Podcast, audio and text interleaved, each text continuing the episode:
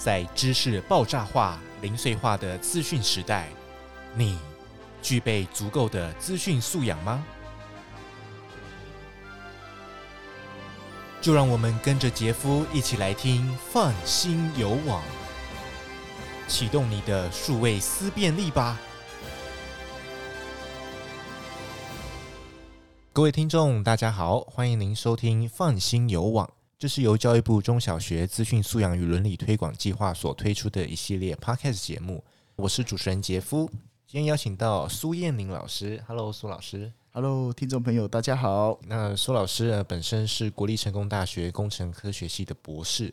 那目前于台南市东区胜利国小担任专任教师，还有资讯组长啊。苏老师长期关注于数位学习、科技教育，还有资讯素养等等议题。其实上一次就邀请苏老师来跟我们谈了，但是呢是关于网络安全的部分。今天苏老师想要来跟我们讲讲生活中的假讯息哦。其实这个假讯息的部分，我自己也很有感啊，包括我自己常常收到一些长辈在社群软体、通讯软体传一些可能呃呃开设有一些国道的罚款啊，几号几号开始罚款从多少 又涨到多少，或者说什么后座没系安全带要开始罚啦等等等等。其实我一直在跟我们的长辈讲说，真的要再多多留意，可能呃你在收到这些讯息之前，一定要再去再三求证。这个部分呢，呃，苏老师有什么见解？我想，哦，这个应该对大家来讲都是应该有相同的一个经验哈，因为常常其实我们在特别是一些哦许多人啊的一个群组里面，我们就会收到了某个讯息，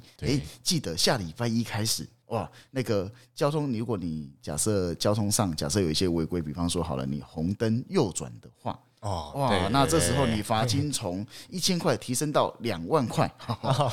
听起来就很耸动。然后它当然后面还会有一个特征，它会在后面去加上很多个惊叹号，嗯嗯，对对对，类似像这样的讯息。然后呢，长辈们就会，应该不能说长辈们，有一些朋友们，他们就会。直接说哦，这个很重要哦，你绝对不能够去做红灯右转哦。虽然我平常不会做了哈，但是他就跟我说不能红灯右转了，不然接下来你两万块就要飞了哦。OK，好，那但是呢，我们看到这样子的议题了以后，我们就不禁可能会去想说，诶，这个讯息好像有一点似有蹊跷。所谓的蹊跷，就是说，诶，我们好像它好像从平常的一些常理里面不太一样。举个例子好了，像是一些交通的法则或是一些法规等等，其实它公布是有一个时间的。好，它会，它是一个会经过一些什么立法院啊，或是等等法规公布的时间，所以好像变成说有一些法律上的问题，还有说一些讯息上，它是不是真的是这样子，或是说它其实是一个有心人散播的伪造的一个讯息，只是透过大家觉得它很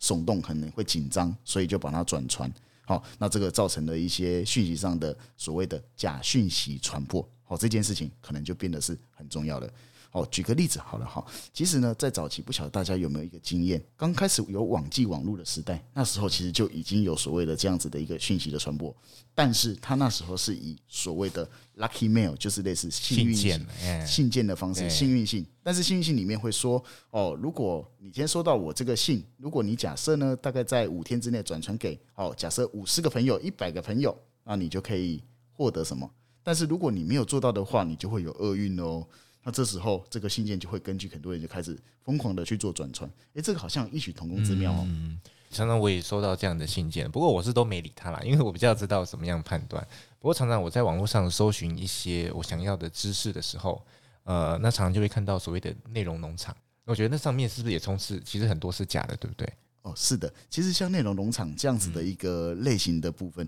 它其实又包含说很多的一些讯息的所谓的呃，它不见得是真的，应该说我们很多的部分可能是一些伪造的内容。那它经过所谓的一些所谓的标题耸动的部分来下去做讯息的传播。其实呢，不只是这些部分呢，包含是像网络上面可能有一些所谓的媒体的讯息，我们会不会觉得说，它可能用什么样的方式来去吸引我的注意跟吸引我的点阅呢？哦，我曾经在我们自己的学校课堂上，我曾经就给小朋友一个任务啊，我就说，哎，我们现在呢，把所谓的新闻的网站给打开。当然，新闻的网站它里面好像就会列出很多不同各式各样的新闻。对，那这时候我就请小朋友说，来，各位同学，我们来看一下这一页的新闻，这里面有好几则哦。那请大家呢，在接下来的几分钟的时间，好，请你先去选出哪一个新闻最吸引你的注意。你想要点进去，嗯，那结果是后来我们发现到，哦，其实真的有些新闻，好，它其实是会吸引人去点进去的。比方说，它可能有一些标题相对来讲比较耸动的，好，这是我们后续在跟小朋友讨论的结果。所以，其实我们发现到，诶，讯息这样子的一个传递，它其实它会利用了一个人对于一些比较新奇，或是害怕，或是恐惧，或是。好，等等的这样子的一个特殊的情绪来吸引你的点阅，甚至把这个讯息可以转传出去呢。好，不晓得主持人有没有曾经遇过这样的情形呢？我自己比较少遇到，诶，可能我不我比较能分辨哪个是真的，哪个是假的啦。加上我自己其实有养成一个习惯，就是我会去查证。当我看到我觉得有疑虑，或是我觉得嗯不是这么合理的时候，我会把它再去搜寻一遍，看看有没有相关的文献呐，然后我可以再去多重的去去比对参考这样子。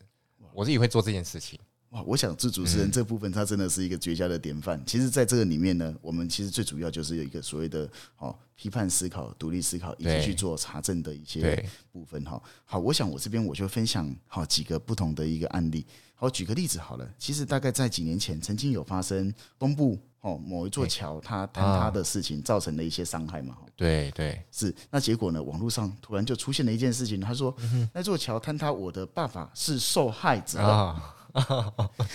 然后呢，他就在那个社群媒体上面就去寻求说，哎，请大家帮我爸爸去集气。嗯。然后呢，接下来网络上面那封那个贴文呢，就直接。整个爆掉了，所谓的爆掉的意思就是，他就有可能上万人去帮他点赞，下面都跟他说：“我帮你机器，加油，加油，加油！”好，OK，加油越来越多。但是后来呢，也有人他去做了一个，他觉得很好奇，说：“诶，这个好像讯息好像有一点特别。”然后他就把他的这张的照片，所谓的他爸爸现在在那个加护病房的照片，直接用个方式去查证。大家可以想想看，他怎么查证呢？怎么查证？你是说透过他把那个照片去搜寻吗？哦哦，主持人他讲到了一个，确实是如此。那 Google 它本身有一个所谓的以图搜图，对对对，以图搜图。我刚刚是想到这个，嗯，是他以图搜图，他把这张照片呢就原封不动的上传上去，嗯，结果发现到哇，张冠李戴，什么意思呢？简单来讲，就是他用了一个过去的一个网络上面的图片。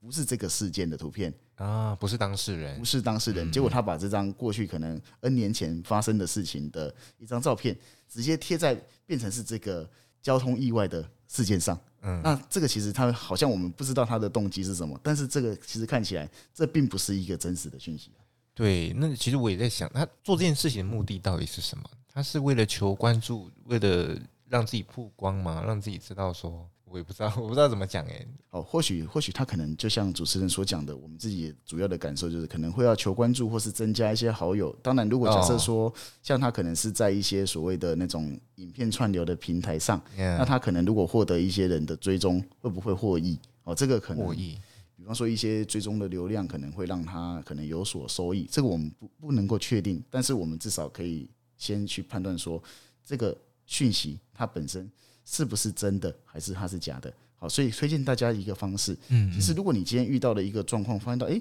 这个这个图片或是这个讯息好像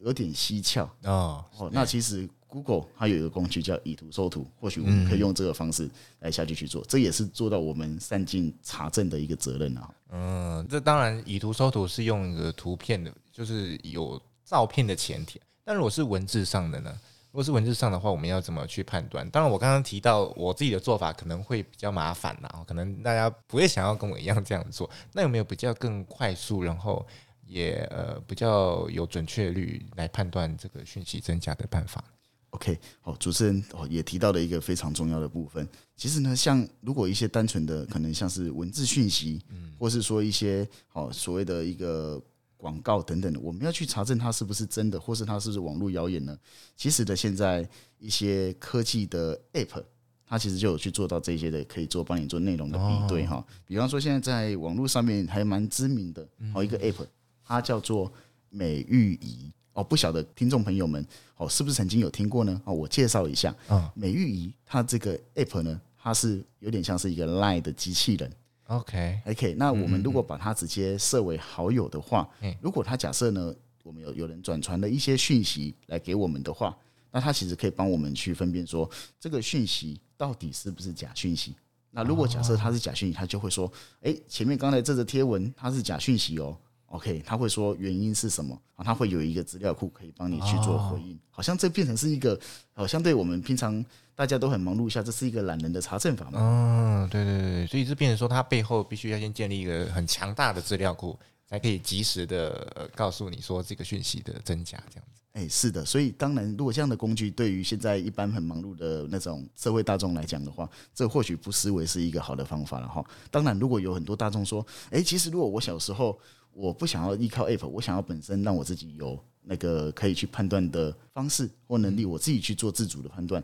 也有几个方式可以提供大家做参考。是，其实呢，像这里面呢，我们会注意到一个讯息，它里面如果没有所谓的一个报道者，或是说它纯粹就是它连一个媒体的来源都没有的话，像一般我们在看到新闻媒体里面，它会有一个所谓的。记者的署名某某人报道，那当然我们也曾经有看过一些所谓的网络上面的假消息，他比方说好像比方说他就给他写某某媒体，这个某某媒体可能你也没听过 哦这个名称，他就写某某媒体，然后呢，那你会觉得说，哎，这个讯息好像我们至少这个媒体可能我们平常没有听过，而且他也没有署名说是谁，甚至他没有这个所谓的这个媒体的一些更详细的资讯，我们其实对这个部分我们就要先保持一个。一个问号了哈，那再来另外一个部分，其实我们要对所谓的好这样子的一个连接，其实通常目前所谓的一个讯息的传播，我想社会大众现在应该相对较多的是用网络来去取得一些讯息了哈。那网络这些讯息，它本身它的网址啊，以及它的一个时间，好，比方说好了，像是呢曾经有看过一个讯息，好，这个讯息是真的了哈，好，它它是那个大概在某个时间点啊，它可能。那个小孩子哦，那个说青少年，然后呢，他那个离家出走，然后呢，结果呢，那个就他们的家人就张贴出协寻哦，请大家帮忙找一下，然后就是说出他的特征。那结果呢，经过了多少的时间，大家可以想想看，跟大家说，大概经过了五年到十年后。还有人一直打电话说，哎，他看到疑似哦，疑似这样的讯息，结果家属不堪其扰，赶快贴出更正讯息，说小孩子，我们已经在 事情发生后的一两个月内，我们已经找到了，找到了。我我那太夸张了吧？十年，十年还会接到这样子这样子讯息？是，或许原本人早就都已经长大，可能都长得不一样。对呀，对呀。但是这件事情它所代表的意思是什么？其实是讯息的一个时间点。哦，我想这时候其实大家应该可以去确认一件事情：如果我们看到的一个讯息，它本身它其实如果它所标记的一个日期，甚至是它可能没有标记日期等等的话，其实我觉得经过时间的推移，有时候事情纵使它原本是正确的，但因为随着时间的改变，它也不见得是一样的。所以刚才跟大家分享的其实就是第一个，可能你可以去留意它的连结，那再来当然是本身它的一些日期。好，这个过应该说已经过期的讯息。那当然，如果你要更主动的查核，像刚才的所谓的 Google 以图搜图，这也可能是一个不错的方式。如果你觉得说，诶，我可能平常生活哦比较忙碌一些，那没关系，我们也有一些现成的 App 机器人可以来帮我们做到这件事情。不过刚刚讲的是就是文字上说去判断的方法了，不但是现在的假讯息，因为真的越做越真，我们常常也会透过自己的生活经验，然后呃就去相信这个讯息。这个我我有时候也会嗯一不小心就忽略到的部分是，其实呢，就像主持人刚刚所说的，诶，我们好像通常看到一个讯息，我们通常都会有一个好像很特别的信心，会觉得说，我感同身受，我感同身受，曾经发生过，然后我就相信了，我就不会再去做后续的查核。是，所以就变成说，诶，我觉得这个讯息。应该是对，应该。真的。好，但是这个应该应该到了什么程度？我想这个应该也是一样，还是要打上一个问号。哈。好，我想中正大学的胡元辉教授，他曾经有分享过哦这样子的一个例子，他把这个例子呢，他就叫做所谓的说明深度的假象哦，很特殊的意思哦，是他的意思呢，他其实是说。我们平常呢，好像我们生活中习以为常的事情，我认为我有能力去判断，但实际上我们却没办法把它去做一个完整的拼凑。哦，他举了一个很有意思的例子哦，他把好很多人可能生活中会常常会遇到的一个工具，就是脚踏车。OK，哦，脚踏车可能很多人会认为说啊，这个我平常生活中可能经常会去用到，我对它再熟悉，我很了解它的结构了哦。是。那结果呢？那个胡教授他那时候在分享的时候，他就对台下的好所有的观众说：“来，那我们现在呢，让大家看一下，哦这几张图片，啊，这张图片，这些脚踏车各自有不同的那个安装，但是它其中里面只有一张是正确的，那请大家下去去选择。就后来发现到，哎，大家其实都怎么样，不见得可以答对，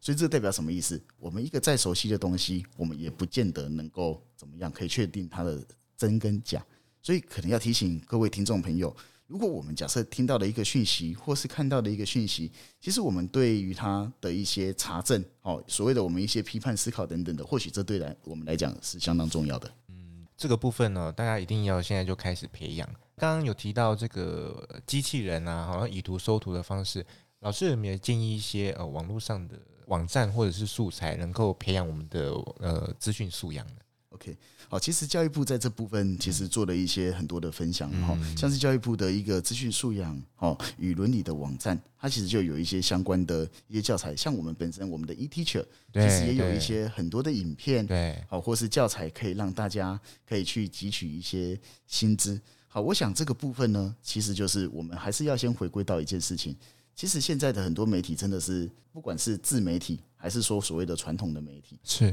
大家其实都已经可以把消息跟讯息给它做得越来越精致。老实说，让呢大家实在是很难去真的是分，真的我都分不出来。是像比方说好了，我们之前曾经就有看到一则一个案例哈，这个案例是说哦，他写木瓜是百药之王哦，然后这是广告内容哦，然后说那美国的农业部公布日后肿瘤的新治疗方法，哦，但看到这个讯息以后，当然。有可能有很多人说，哦，这个可能对于生活中来讲，好像一个营养的健康食品，然后推荐大家去去使用，所以就开始转传。嗯，但是呢，大家应该也就要先有一个基本的，我们去对他做出一个哦疑问。这个疑问是什么呢？诶，他说的是美国农业部，但是美国农业部跟肿瘤的治疗好像关系有点不太接近呢，对不对？所以我们这时候就有人说，诶，其实如果从这些一些蛛丝马迹里面，我们可以去。看到里面的一些可能比较不寻常的地方，那我们再进一步的去做查证，这或许是我们平常去防范一个假讯息的一个方法。好，这个可能让大家就是你从平常在生活中的细节，好，你可以从里面去提出一些可能它相对好比较不合理的地方。好，也就是说，我们保持着一个将信将疑，但是去看待一些讯息的转传，或许这样子我们比较不会成为一个假讯息的所谓的散播者。对对对，其实刚刚老师讲到几个呃方法哈，或者说网站呢，都值得我们去尝试，然后呃也可以去培养自己的网络识读的这些呃基本能力。我觉得这这个网络识读这件事情，在现在来说已经变得是非常基本，大家一定要具备的。因为呃老师刚刚也有提到，我们我以我的年纪来说，我应该也算是数位原住民啊。哦，digital natives，这些文字对于现在的小朋友来讲，已经不是用写的，应该是用打出来的，甚至是用看的。所以，呃，去判断这些呃讯息的真假、文字的真假，对于现在的小朋友，或者是对于现在的普通人、一般大众来说，都已经变成非常重要的。所以，呃，再次提醒各位听众朋友，我们教育部的 ETC 网站是一个非常好的一个网站哦。当然，提供不止网络试读的部分。也呃提供关于呃各个网络素养有关的议题的这些教材或者是新知啊，都会在网站上跟大家来分享。谢谢今天苏老师哦，特地从台南来啊，跟我们分享这些新知，还有呃一些防范的方式，还有嗯很多特殊的案例，都是我们自己在生活上不会遇到的。谢谢苏老师今天过来，好，谢谢各位听众朋友。那我是今天主持人杰夫，也谢谢您的收听，我们是放心游网。那我们就下次再会喽，拜拜。本节目由教育部赞助播出。